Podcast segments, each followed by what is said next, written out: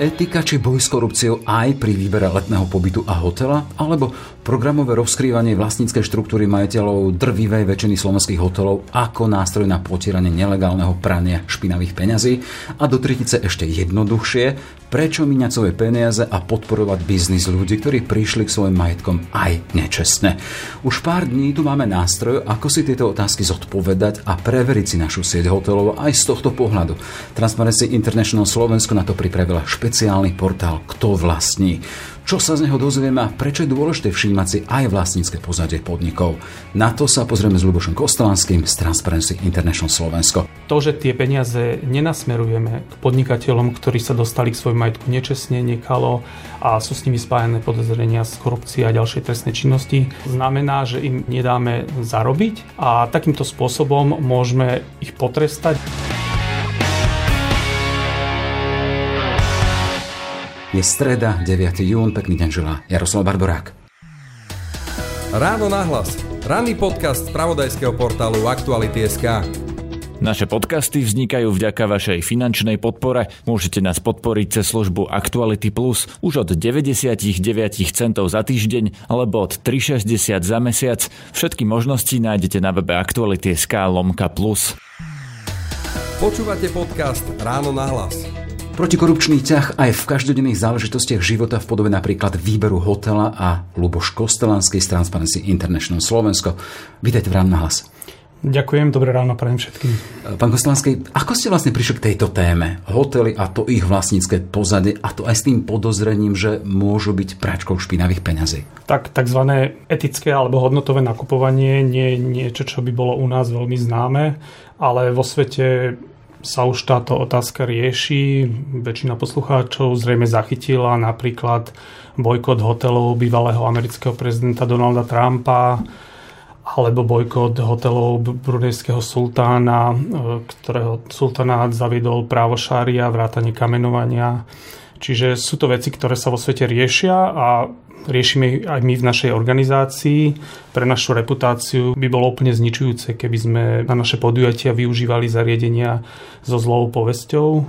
Takže my to už dlhší čas preverujeme a napríklad sme už viackrát odmietli zúčastniť sa podujatia v hoteli Doubletree by Hilton, ktorý vlastnia oligarchovia Juraj Široký a Jozef Brhel alebo uvediem možno ešte aj ďalší príklad, že pri organizácii nášho pravidelného letného podujatia, tzv. skalky, využívame posledné dva roky penzión v Tatrách a samozrejme, keď sme si chceli tento penzión objednať, tak sme preverovali jeho vlastnícke pozadie a zistili sme, že ho v minulosti vlastnil Antonino Vadala, ale ďalším preverovaním sme dospeli k tomu, že tí jeho súčasní vlastníci nemajú nič spoločné s, tým, s touto osobou a že, že môžeme využívať toto zariadenie, ktoré inak ponúka veľmi kvalitné služby a sme s ním spokojní. Jasne. E, tá vaša organizácia má v názve Transparency, čiže s tým spájate, hej, ak niekam ideme robiť našu akciu, chceme byť transparentní, alebo chceme byť e, aj v zariadeniach, ktoré sú transparentné z pohľadu vlastníckých štruktúr. V čom môže byť problém vlastne v tých vlastníckých štruktúrach? Ako jedna vec je tá transparentnosť a druhá vec je potom dôveryhodnosť e, toho samotného majiteľa a to, že, že my ako organizácia nechceme byť spájani s takýmito ľuďmi. E, čiže čo sa týka... Lebo to ma zaujíma, lebo teda vy tu zastupujete transparency, ale vysielame pre ľudí a v podstate tento váš krok, robíte mapu transparentnosti vlastníckých vzťahov akým spôsobom má tú hodnotu a to, aby sa preniesol alebo nalepil na ten bežný život, do toho, naj, viete, do toho najjednoduchšieho, najmenšieho rozhodovania pri tom, keď si napríklad volím dovolenku alebo pobyt, teda a prečo by som si mal pozerať, že kto vlastní daný hotel. Tak len sa chcem dostať k tomu, však dostanem sa veľkým oblokom až tomu záveru, ale prečo? Áno.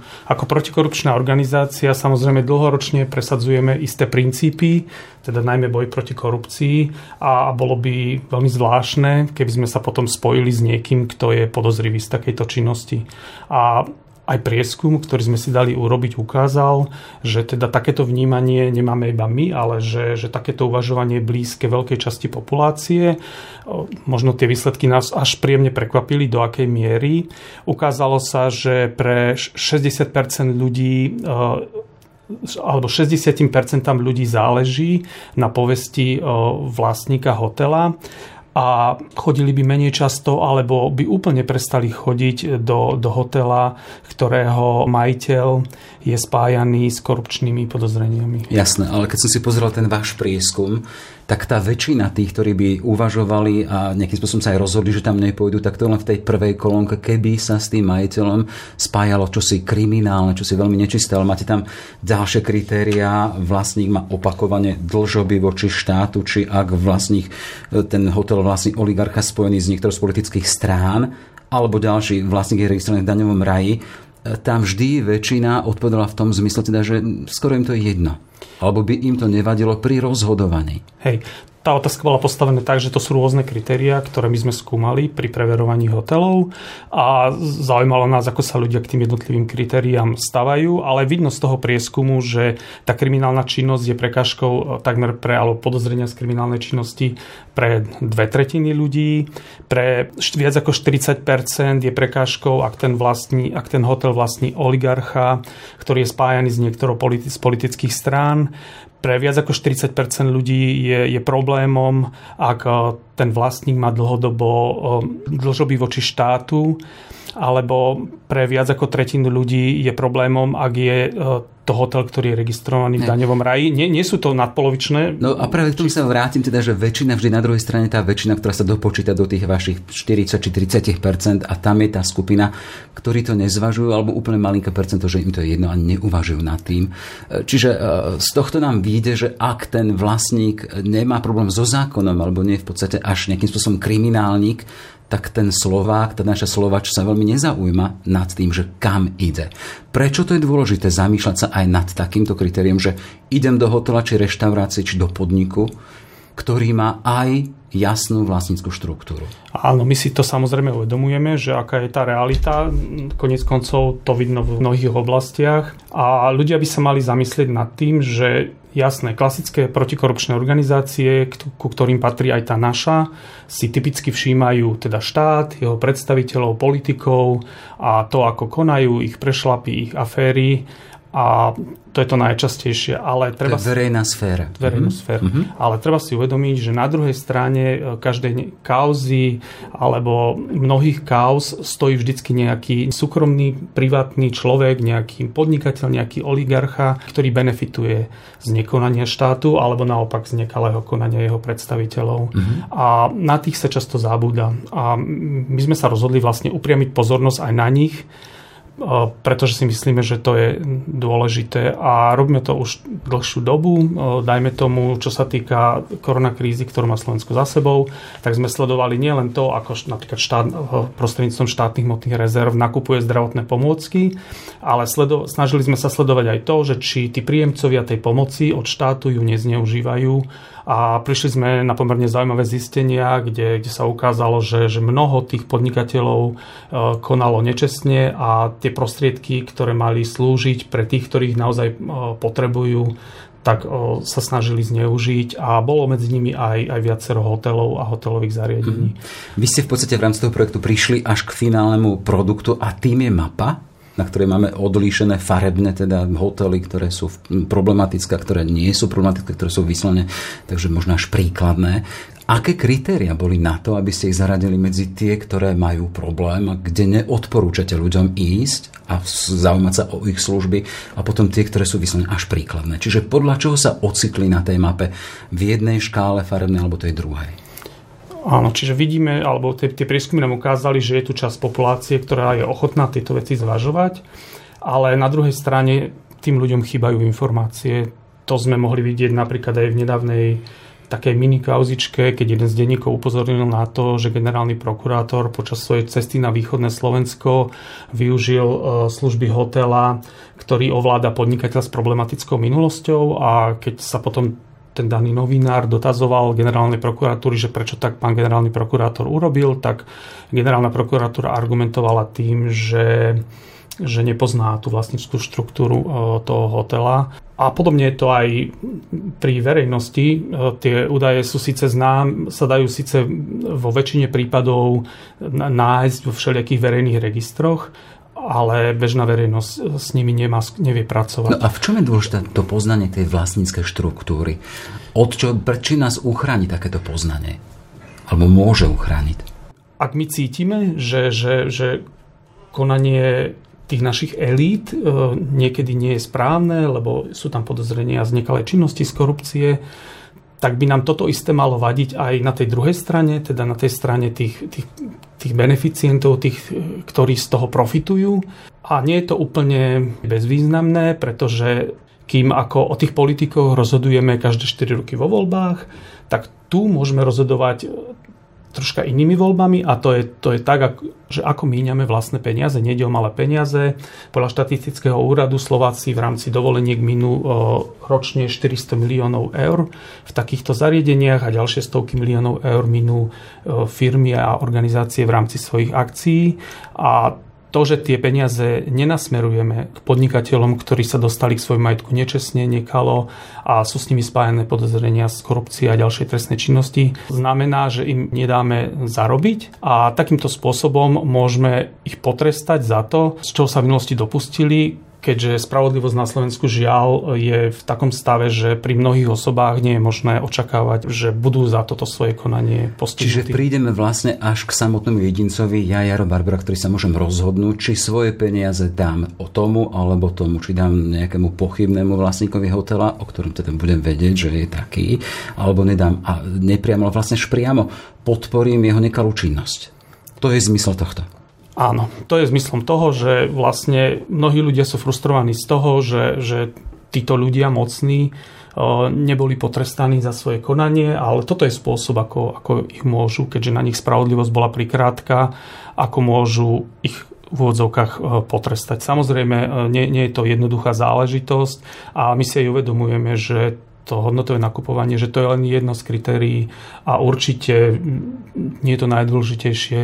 My si uvedomujeme, že pre ľudí bude vždycky kľúčová cena, e, kvalita tých služieb, čo sa týka hotelov, tie lokácie a toto kritérium môže byť len nejaké ďalšie, ktoré zohľadnia popri tom všetkom a môže im pomôcť pri rozhodovaní. Jasné, kým sa dostaneme k tým hodnotovým kritériám a tým ďalším kritériám, e, sa vrátime k tomu teda, že v niektorých prípadoch, a teda poviete mi možno v akej, v akej časti v rámci celku, sú tie hotely a tie reštoračné zariadenia niekedy aj v úvodzokách pračkou špinavých peňazí. Ako nejaké presné štatistiky je, je ťažké povedať, ale určite sa to deje. To je trend, ktorý badáme aj v zahraničí, kedy investovanie do nehnuteľností a aj do hotelových nehnuteľností je zaujímavé pre mnohých ľudí, ktorí majú veľké príjmy z nelegálnej činnosti a tieto potrebujú preprať prípadne e, vlastníctvom tých hotelových nehnuteľností potrebujú potvrdiť aj status.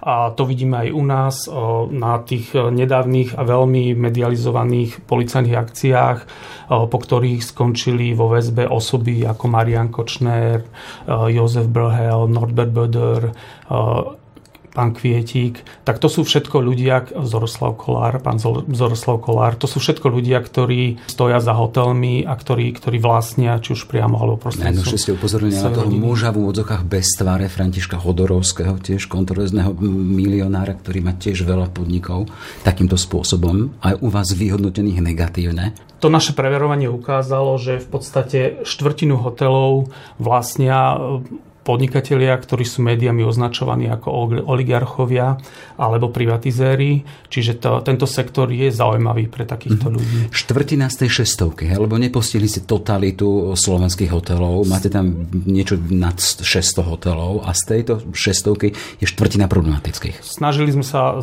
do, tej, do toho nášho hodnotia zahrnúť v podstate všetky slovenské hotely. Určite nie na 100%, ale, ale z tejto šestovky áno, tak štvrtina hotelov je takých, za ktoré ktorými stoja oligarchovia alebo privatizéry. Viem si predstaviť, že nie je ľahké e, prísť k dátam a informáciám o jednotlivých hoteloch, o ich vlastníckých vzťahoch, keď hovoríme o tom, teda, že niektoré sa snažia byť aj zakryté. Akým spôsobom ste zbierali tieto dáta? Aká bola metodika vašej práce? Aby som vysvetlil ľuďom, mm-hmm. že čo sa vlastne snažíme prostredníctvom tej mapy hotelov ponúknuť, tak vlastne sme sa na tie hotely pozreli z dvoch uhlov pohľadu. Prvým uhlom pohľadu bolo nejaké hodnotenie transparentnosti tých hotelov. Čiže to sú nejaké objektívne kritériá, kde sme tie hotely podrobili jednoduchému testu transparentnosti. Pozreli sme sa, či na svojich web stránkach informujú o tom, kto ich vlastní, že kto je ten hotelier, ktorý stojí za tým hotelom. Vy keď ten hotel navštívite, tak už sa tú informáciu dozviete, lebo aj dajme tomu na dverách toho hotela, alebo ju máte na účtenke, ale pri plánovaní tej dovolenky alebo akcie tú informáciu môžete zistiť len na tom webe. Čiže ak, ak Zistili sme, že až u tretiny hotelov absentuje aj takáto elementárna transparentnosť, aby vôbec informovali o tom, že kto za nimi stojí. Ďalej sme skúmali to, že či je či je možné sa dopátrať nielen k prevádzkovateľovi, teda to je najčastejšie nejaká firma, ale aj priamo ku konkrétnym osobám, ktoré sú za tým hotelom. A tu je situácia po tých posledných zmenách, ktoré sa udiali veľmi dobrá a najmä vďaka registru partnerov verejného sektora dneska až 93% slovenských hotelov je vystupovateľných z hľadiska, z hľadiska tých osôb, ktoré sú v pozadí. Akým spôsobom pomáha tento register tejto transparentnosti? Len pre ľudí, ktorí ho nepoznajú. Tie hotely, ktoré chcú v úvodzovkách obchodovať so štátom, či ktoré chcú, aby si ich služby objednával štát, tak sa musia dať, a teda majú tržby nad určitú hranicu, tak sa musia dať zapísať do tohto registra. A tak sa boli nutení e, prihlásiť svojim hotelom aj pán Široký, pán Brhel, alebo tak sa prihlásil k svojmu hotelu aj pán, aj pán Lexa a aj, aj mnohí ďalší. Čiže ten register je z tohto, bol z tohto pohľadu veľmi užitočný pre nás, ale samozrejme stále ostalo ešte dosť hotelov, kde sú tí, kde sú tí vlastníci schovaní a kde ich nevidno a kde sme ich teda museli zistiť nejakou ďalšou investigatívnou Ako to bola aj druhá zložka nášho hodnotenia, ktoré vlastne sme postavili tak, že je to ako keby nejaká rada odborníkov. Odborníkmi boli v tomto prípade renomovaní novinári z najväčších slovenských denníkov, SME, Buďme menovití, a no. aktuality. No, vedeli, mali tam aj ten autoritu daného novinára, ktorý hodnotil kvalitu týchto, toto vlastnícke pozadie. Áno, čiže hotelov. vytvorili čiže sme to... akúsi komisiu mm-hmm. zloženú z z novinárov ako Adam Valček, to je reportér e, denníka SME, Konštantín Čikovský, zástupča šéf-redaktora denníka N, e, Martin Turček z Aktualít, na pôde mm-hmm. ktorej teraz sa nachádzame. A a ešte potom aj regionálny novinár Dušan Karoli, Košičan, ktorý momentálne pracuje taktiež v denníku N. Piatým členom komisie bol náš bývalý riaditeľ a takisto človek, ktorý je dlhodobo skúsený v tejto oblasti, e, Gabriel Šípoš. Úlohou týchto ľudí bolo odpovedať na jednoduchú otázku, že či by odporúčili svojim známym, aby sa ubytovali v, v danom hoteli. Čiže takto aj treba ten web chápať, čiže je to ako keby nejaká rada, ktorú môžeme zobrať v úvahu, keď sa nám tieto osoby zdajú dostatočne dôveryhodné a ich názor sme ochotní rešpektovať. Nebolo to pre nich jednoduché, museli pri tej svojej práci rie, riešiť pomerne veľa zložitých etických dilem, to znamená ten stupeň podozrení voči tým jednotlivým hotelierom, to ako, ako staré sú tie podozrenia, niekedy je ťažké určiť, či, či ten majetok, ktorý je v tom hoteli, je, pochádza z tej trestnej činnosti alebo z tej podozrivej nekalé činnosti, alebo či to je iný majetok, ktorý ten človek získal, keď tie hotely vlastní rodina, tak o aké vlastne peniaze tam ide a tak ďalej. Čiže ja som sa zúčastnil tej diskusie, tej komisie ako pozorovateľ a naozaj to boli dlhé hodiny diskusí. O každom z týchto hotelov vlastne sa, sa rozprávali tí porodcovia a potom sa vždy snažili pri každom dospieť k nejakému konsenzu. Je tá logická otázka, e, odporúčanie týchto konkrétnych novinárov, to ich hodnotenie, to je ich subjektívne hodnotenie na základe konkrétnych kritérií, ale ten človek, ktorý si to pozrie, sa spýta, že prečo tento hotel je v poriadku a tento hotel v poriadku nie je. Čiže do toho prečo, aké kritérie sa zmestia, tam sú odpovede na aké otázky.